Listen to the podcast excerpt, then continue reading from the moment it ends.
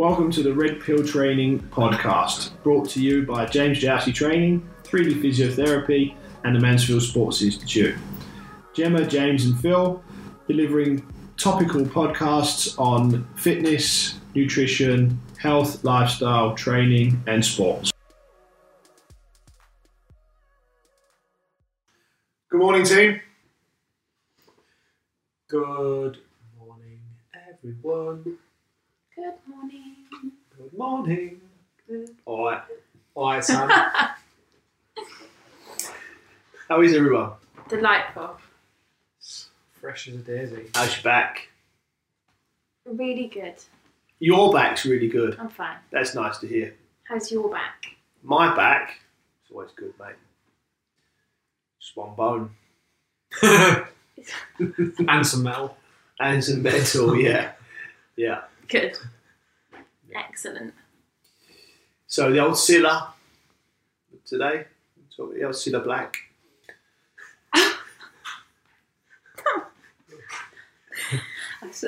He's here all week.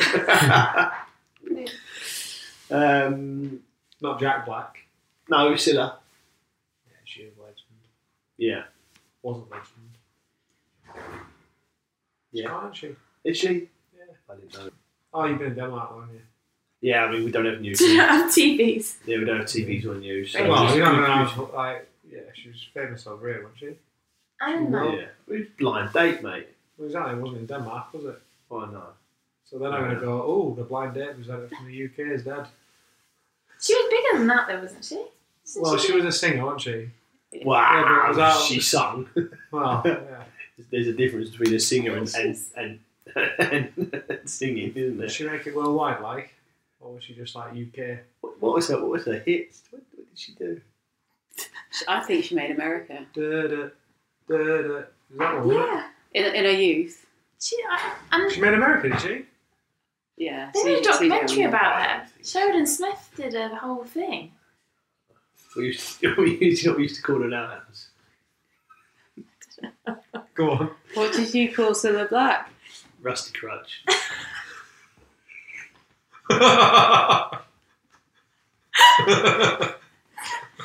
He's just sort of a national treasure. Was this when you were younger or like Cousin Greg. Cousin Greg. Greg? Good. So we're talking about Cilla Black and when Cilla Black goes wrong. Yeah. I've only just worked out that that means back. I was like, Kaz is up work out, right. It's like, hey, look, Kaz is um, um no, I'm she's going in to cut charge of recordings. No, no, no. I think we should keep her in. Yeah. Yeah, definitely keep her in for this. Yeah. The producer. The producer has just calm down. I wonder why we were talking about Cilla Black or Rusty Stack. What was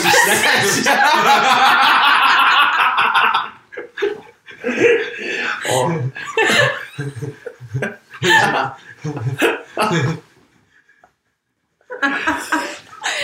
oh, I'm keeping it. Staying in.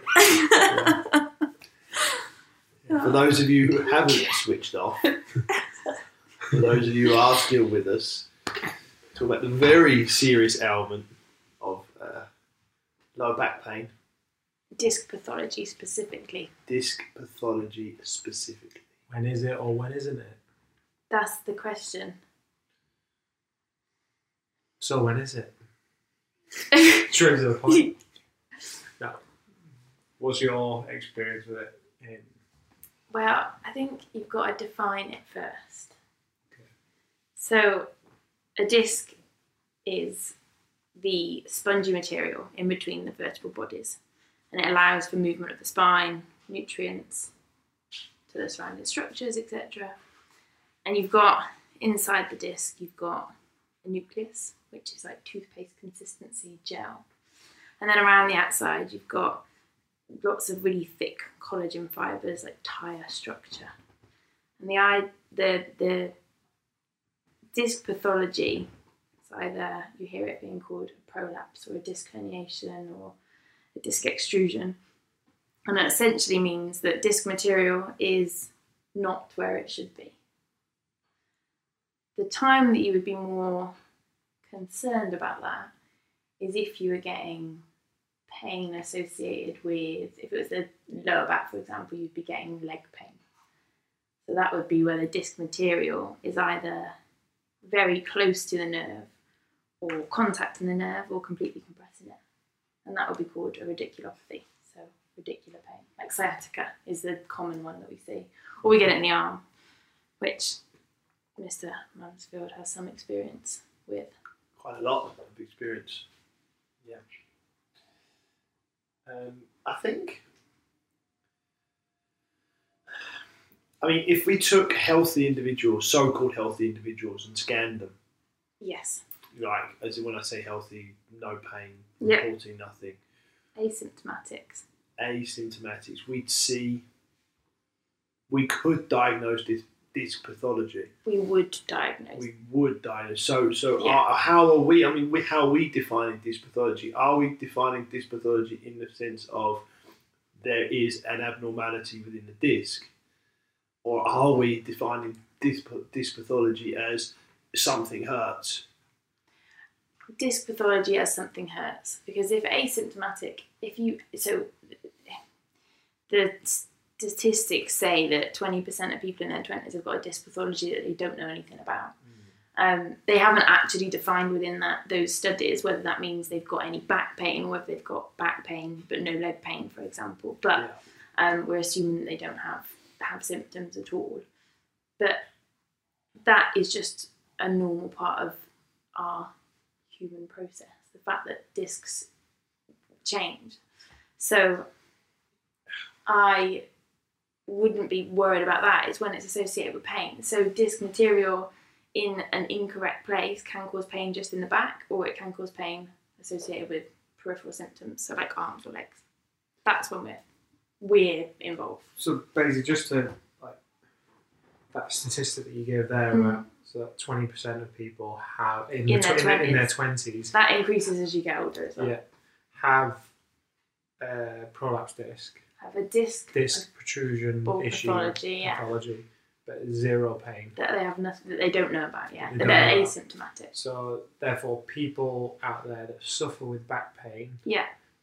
don't, or in almost a positive way for them, they don't need to assume the worst. No, absolutely. that all pain that they are suffering i or is attributed to that disc. No, absolutely. Because that can be completely normal. Yeah. that, that disc can be damaged but still have no pain. But I wouldn't even say it was damaged. I would just say that it's part of a normal process because disc material can move in and out. So you might scan it on one day and then a couple of weeks later you could scan it again and the disc material would be Depending on what you Yeah. There's several things, isn't there? The first hydration, disc hydration, with Yeah. water, um, the disc shape, and the way the disc looks. It can Um, it can do. yeah, Yeah. in the morning and to the evening it could change. Yeah, it, it could change.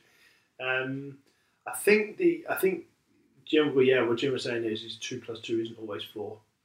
Um, It rarely is you when it comes to backs and back Yeah. pain. Um, I think the other side of things, just just to give examples on, on the opposite side, is as you know, I've had my fair share of diagnosed prolapses um, and stenosis, um, and as a result of the stenosis, have fusions and not many discs left from C zero to to C eight.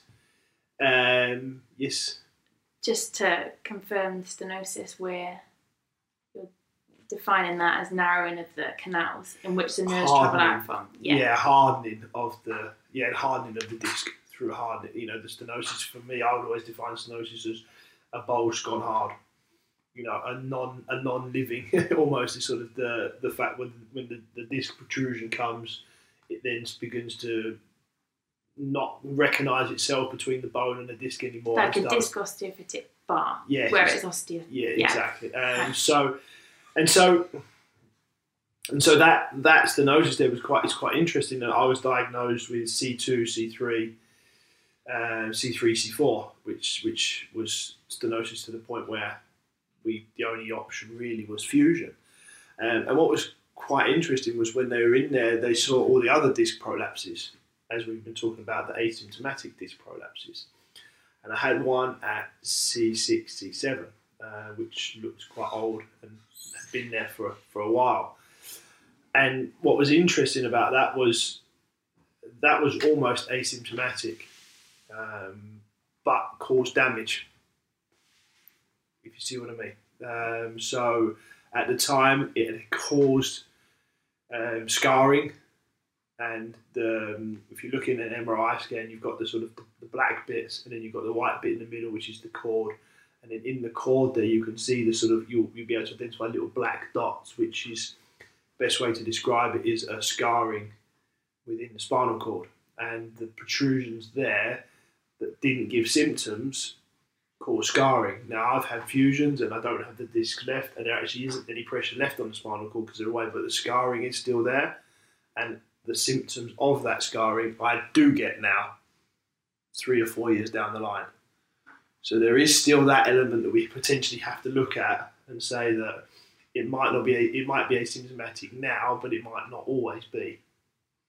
Yeah, but the majority of people that have got disc protrusions or disc prolapses don't go on to have any symptoms Agree, like that. totally, yeah, okay. totally. I'm just saying it's not Yeah, exclusive. Yeah, Yeah, absolutely. But I would say, I mean, the, the statistics say that 90% of people with disc, with symptomatic disc, disc, disc prolapses don't go on to have any sort of surgical intervention. But yeah, certainly there are other, other the other percentage potentially go on to have other, other sort of problems. problems. Yeah. So we keep obviously mentioning asymptomatic and symptomatic. So in terms of symptoms, like what are the most common symptoms of a of a prolapse that that lead us, especially let's say the lower back. Yeah, talk about the okay. lower back. So what are the most common symptoms where you like right? I highly suspect that this is more disc, whereas these symptoms aren't necessarily the ones that you need to be worried about. So if someone comes to me with leg pain, either say classically it'll be back of the leg, or sometimes it can be anywhere within the leg, but it's usually a line of pain going from the back of the leg all the way down. It's usually past the knee as well. That's a really key point to say. Um, then that's nerve root pain, or more than likely to be nerve root pain if you've got a whole line of pain going all the way down. Um, additionally, you might get symptoms of paresthesia, so things like pins and needles, numbness, tingling, that sort of thing. You might get associated symptoms like weakness in a certain part of your leg, um, which again would potentially indicate that the disc is contacting the nerve and interrupting the nerve signals that are going to the muscles and supplying the muscles. So that would be a sign that there- there'd perhaps been more compression on the nerve. So sometimes a nerve can be irritated by disc material because the material in the in the disc is an irritant, but it's not compromised, so the nerve can still work. So it'll still have normal sensation and normal power, etc. But it's irritated, so you'll still get pain associated with it, or you can get neural changes, so things like sensation changes or weakness, for example. So those would be the signs that I can say you've certainly got a disc. From a from a sufferer's perspective, I think the biggest difference is back pain. You usually feel like you want to lay down and, offload the back. Disc pain, you feel like you just you got. I call it the midnight walks, the disc prolapse walks. Like you, you don't want to be you, you you don't know where to put yourself. So I mean, I just just can remember nights and nights and nights of just walking up and down my living room. The only way I could get comfortable was the only way I could sleep was walking. like I wasn't sleeping, but it was the only way my head could get any kind of relaxation from the pain was just to walk up and down. And I think that that's a classic Most people who have been through the sort of prolapse phase will talk, talk tell you about what I call the midnight walks. And actually, that's probably one of the more sort of important signs in terms of when you're thinking about referring on. So if someone has quite, if you're a coach, for example, or, or someone that's training somebody in the gym and someone's describing quite significant night pain, that's when I would, I certainly wouldn't hang on to somebody like that. I would be thinking about referring, They referring need to them have that on. at. Yeah. Yeah. I think the I think the, the, the this is all quite doom and gloom at the moment, and to flip it around and turn it to the positive side of things, as you say, Jim, very few do end up on the surgical table. Very few, um, very few do end up with chronic problems, and most. I mean, I'm sure you've got a, a nerdy statistic for us, but most disc prolapses do fix themselves or fix themselves through training, and and what's really tough for the doctors and the physios working with with disc pathology is getting the buy-in from the patient. They to just wait two years because Well, in two, you know in two years they're gone. But yeah. and it, it actually in six weeks it's a lot better. Most And- people are, yeah, most people are, are, are better within. They say it's between 90 and 95% of people will completely resolve within three months without any intervention. Yeah, The remaining people are more than likely going to be completely better within within two years. yeah, But 90 to 95% of people being better within three months. So I appreciate three months is still a long time. It's more than likely. The problem is, is, is it's so much pain. Yeah. And it's so difficult to logically talk to someone with that much pain and say you are going to get better and it's not dangerous. Like trying to get that over to someone in that much pain is so difficult, and you almost feel like you're being fobbed off, and you feel like they don't want to spend the money on the health service, and they don't want to treat me, and they don't want to look after me. But actually, it is the best thing you can do is wait. Like Yeah. yeah, um, but but that's difficult to communicate that message. So in that six weeks team, in that six to twelve week period, exercise is nearly proven to be the best thing they could do. Um, it certainly is. um, yeah. It certainly is proven, or it certainly is nearly proven. It, no, it is proven. Yeah, you think so? it's- Yeah. I mean, it, it- you don't. I'm convinced 100. percent I just think there will be still some from the old, No, the old docs. I think we're. I mean, the I don't look at old research anymore because there's just no point. But So, I know a couple of doctors that have still got. well, I mean, they're wrong. So, they are wrong. yeah, They are wrong. absolutely, and they're wrong by research. So um, Yeah. we can ignore. Really. Clean him. No, no name, no name and shame. No, two. No, No. We don't need to, we don't need to Specific. those names. No. But on that note, I mean, I will call him out. I'm not going to say his name, but he went in, he looked at a guy who's spent his whole life living from sport, earns his living from sport, takes lot, you know, trains every single day of his life, and looked at him and went, "Yeah, you just need us to put metal from the top to the bottom, and you never need to do any sport again in your life, and you'll be fine." And uh, I looked at him and said. Uh, which, which way do I go?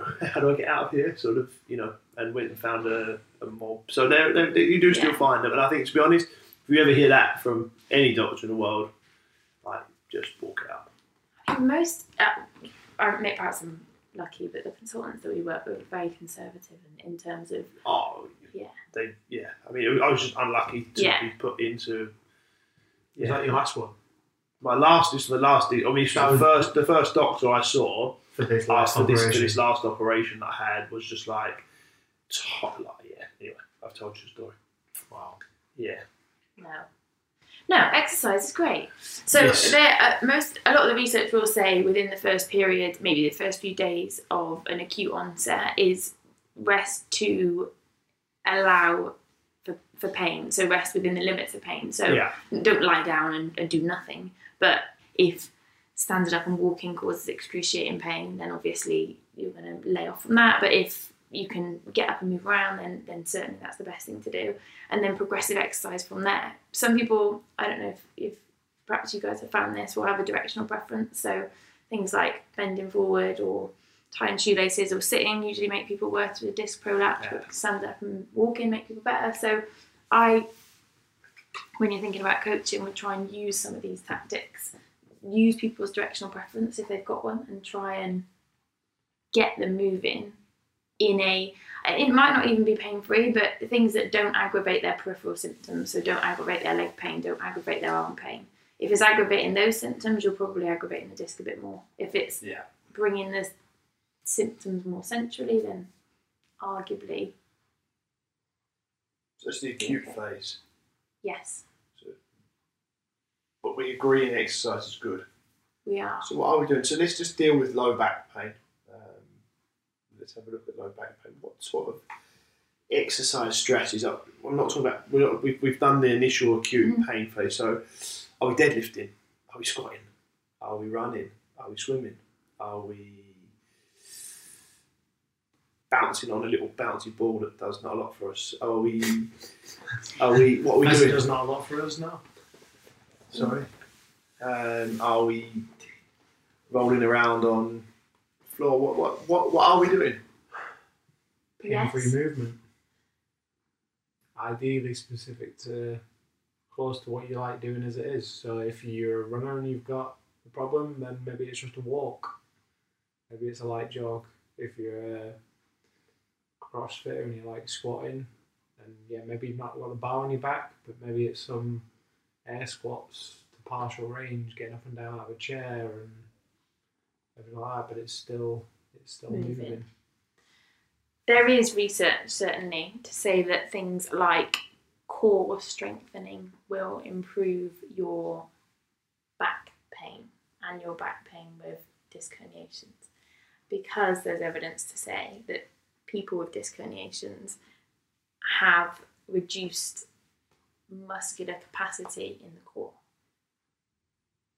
So arguably strengthening is useful. How specific that research is in terms of when they're looking at athletes, I don't know, but as a general population. Yeah. So yeah, I mean, I think the how. I mean, of course that's right, but why that annoys me is is it's not the core, is it? It's just the general deconditioning of the body. It's Yes. Not. It's not. They've just measured the core, but their legs are just as weak. Yeah, they haven't looked Um, anywhere else. And yeah, Yeah. they haven't looked anywhere else. And I think what what tends to wind me up is it's sort of the it's just the go to thing for a lot. A lot is just like was the nearest muscle it's to the area. well, yeah, well, no, it's just it's Yeah. in everything. You know, um, got a headache, so it's just because your core's weak. You know, if for me, a there's a lot of it. There could be a lot more better work done than just train your core. I mean, one one classic example is the TVA. The TVA in a lot of people doesn't even exist. I mean, we've got all this research based around TVA and pelvic floor activation and core activation, and cadaver shows us that we don't have a TVA, or not everybody has a TVA. It's very rare that anyone has a TVA. Um, and, and, and activation and lying static activation, in my anecdotal experience of treating disc, disc pathology, makes it worse. Moving, you know, and uh, lunging, squatting, stepping has a better effect than isolating and focusing on the core itself. I agree. Um, and, and, and but the indirect effect of loading the core makes it better. Yeah. If you see what I mean, so having the musculature around the back or around the disc that yes, And I think the difficulty is there isn't research to compare that. There No. not nobody's done that, have they? They've only No. compared. So somebody at one point has said, "Oh, if we strengthen this muscle, it improves this," and more people have just done the same research in that. There's no, been no additional branching out into other things. Um, there's a small study looking at how running, um, walking, fast walking, and jogging can um, change disc health. So, um, fast walking and jogging, marathon runners, etc., actually have better disc health than people that sit for long periods of time, for example, or don't do any running Yeah. at all. Um, but but of course that ties in with a healthy lifestyle. Yeah, yeah, I like exactly. To eat well, and there's there's so much there's so much else in that. yeah. Yeah. Um, but there's no other research in terms of they haven't just compared it to somebody. Not that I'm aware of, perhaps there is, but they haven't just gone and compared it with somebody saying, right, well, I'm a CrossFitter or I'm a runner, for example. Yeah. I'm going to go back to doing similar sports. So build up. How do we build up a program? How do we? Uh, someone's listening at home and they're coming back from had a disc prolapse. Uh, what are the avoids? What are the go tos? Like, let's be a little bit more specific. We've been quite general, I think, in our advice. Um, let's be a little bit more specific. I mean, I think avoiding massive loads, massive loads is obvious. Avoid high impact. Avoid landing, avoiding high speeds uh, would be would be the obvious ones to me. Anything else you guys would have in there? I would probably avoid things like flexion, compression, and torsion at the same time. So bending, lifting, twisting all at the same time is Yeah. probably advisable. Well, the rotation's interesting, isn't it? I mean, Yes. I mean, there would be a theory that there's actually probably the most amount of lower back disc research would be done on flexion, Yes. and most disc prolapses in the lower back would be attributed to flexion, um, and and excessive amounts of flexion and repetitive amounts of flexion, which I just don't agree with. Um, I think it's more likely to be rotation uh, than it is rotation with flexion that's likely to cause it rather than the flexion itself, which might be a little bit pedantic, but I just think the details are important that, that the angular disc pressure there is, is more likely to come with the rotations of the of the lift than the flexions. And possibly why you usually you you can get more paracentral disc protrusions rather than central disc protrusions. My point So- exactly, yeah. Yeah.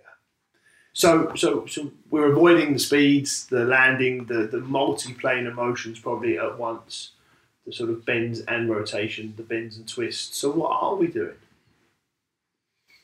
JJ, what are we doing? Mobilization of the structures above and below Good point. To uh, take away any stress because the disc that's prolapsing is only because the disc that's prolapsing is only because there's too much motion going through that disc. A disc that's not moving isn't going to prolapse. So we, it is yeah, excessive motion there pushes it out. So why is excessive motion going there? That's the game. That's what you need to get yourself to your physiotherapist. Your if it's if you're lucky to have a coach who who understands the exercise well and can see these things, like is your your hips absorbing, doing everything that they can within your sporting environment? Is your upper back moving well? Because good function above and below the site of injury will take away that stress from that lower back. And we know hips that move well, a thoracic spine that moves well, allows the abdominal core musculature, as we like to, as everyone likes to uh, bracket it, to uh, be able to stabilize the rotational forces, um, which we've we've said the rotational forces cause cause lower back pain. So now with a thoracic spine that rotates, the, the abdominals can control this and help protect that back. Spot on. Absolutely. Yeah. So it's, it's, it's excessive motion. Um, it's excessive poor controlled motion that's causing the back pain. So stiff thoracic spine, stiff hips create motion. So we talked about exercise. We haven't really covered, and we won't say uh, mobility, Jousty, because I know you're you're not a mobility coach, are you? Not a mobility coach. No. Um, so it's important that we don't we don't ask you this question, but having a sufficient range of motion through the Yeah. hips and having and not having hypo. I mean, what you're saying is a hypermobility usually follows a hypomobility. So stiff hips, Yeah. excess motion at lower back is compensatory. So would that be one of the things you'd be looking at as well, as well as a good strengthening plan? Um, what would you be looking at the hips? Yeah, flexibility of the hips, but then also stability and strength of the hips. So that if it's like we said with with runners that run at faster speeds and can have lower back pain, any of those ground reaction forces coming up through the body, can that force be dissipated at the hips, or are those hips so stiff that that, that force bypasses and goes into the lower back? So yeah, that is where the flexibility of the, the pelvis needs to be able to um, allow that motion to be to be absorbed um, through, through bigger ranges. Definitely, absolutely. So we're looking at controlled lunging motion. Always lunging. You like a Um, lunge, don't you, mate? Lunge a day keeps the doctor away. Changing it. Keeps the surgeon away. Leave, leave the apples. Yeah. It's all about lunging. It's breathing Balance exercises. For sure. I see that a lot actually. People, are- well, it's not disc prolapses now, but people with back pain out there because hopefully we've kind of covered that maybe your back pain, don't worry, it's not necessarily disc related, like it's just a backache. The amount of people that I get that get back pain from just standing up Yeah. Like standing up too long, and when you actually assess them, they physically ask them to stand on one leg, and they struggle to stand on one leg. So that fundamental skill of standing, they've actually lost capacity of, and the result of increasing balance is actually ease the back pain down. Um, as simple as it As it may sound. as it may Yeah. sound, but you're assessing them doing what causes pain, which is standing. So the coaches out there, then the coaches listening, going class Monday night, athlete, pain, low back. What what are we advising them? What is it they should be doing? Should they? Of course, they're listening. I mean, but but when do we say carry on, John? And when do we say, look, I think you should stop and go? So, in terms of referring on, I would say with things like um, leg or arm pain with paresthesia, so pins and needles, numbness, weakness associated with that would be a good time to refer on.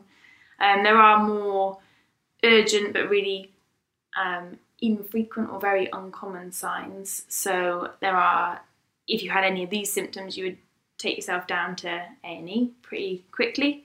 Um, so things like bladder changes or bowel disturbance, urinary retention, so being in, unable to pass water, or numbness in between your legs in your saddle area or genital area, or a loss of control of your legs on both legs, as in they're not following what you're asking them to do, then they're signs of more serious conditions to do with the disc, and they would require urgent A&E attention. Don't pass from, go. from a neck perspective, like shortness of breath as well, uh, Yeah. and then shooting pain with the arms, shortness of breath. But you do that anyway because there's similar signs to heart attack. Yeah.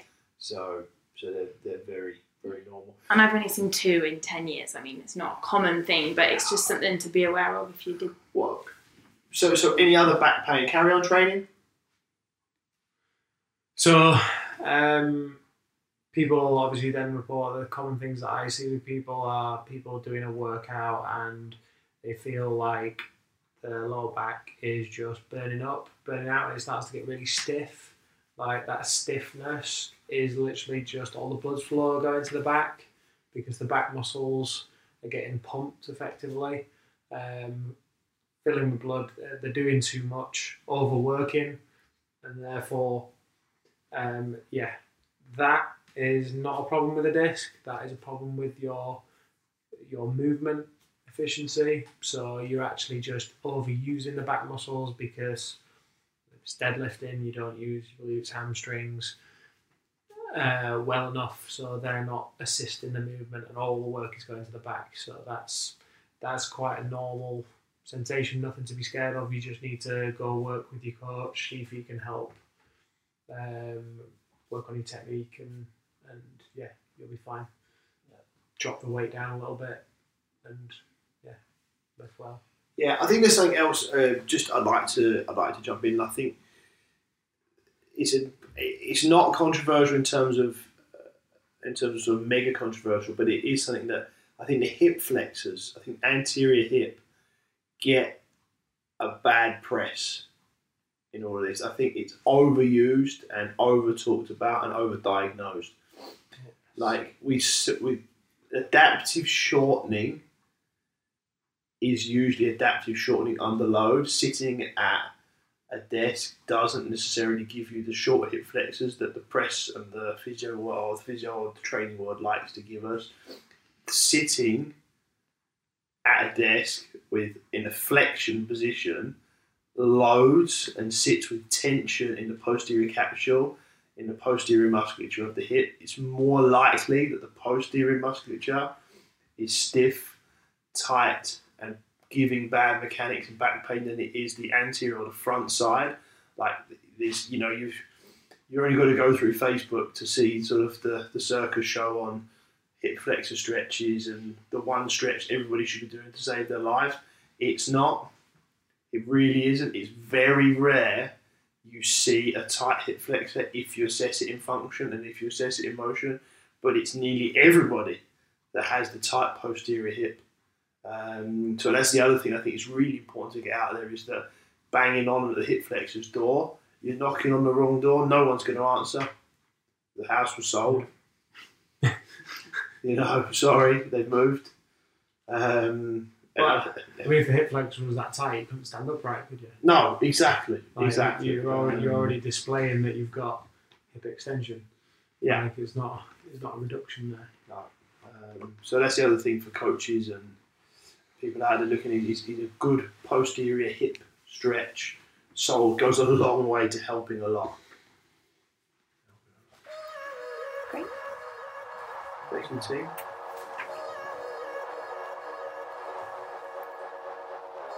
Thank you for listening to the podcast. If you're enjoying the podcast and want to come and join us on our Red Pill Movement Assessors course, we'll be teaching you the biomechanical assessment procedure designed by James Jousey and Phil Mansfield. There are two dates left this year, the 23rd and 24th of June in Whatever It Takes London, which is selling fast, so uh, book up. Or the 27th and the 28th of October in Reebok CrossFit Nuremberg. Look forward to seeing you there.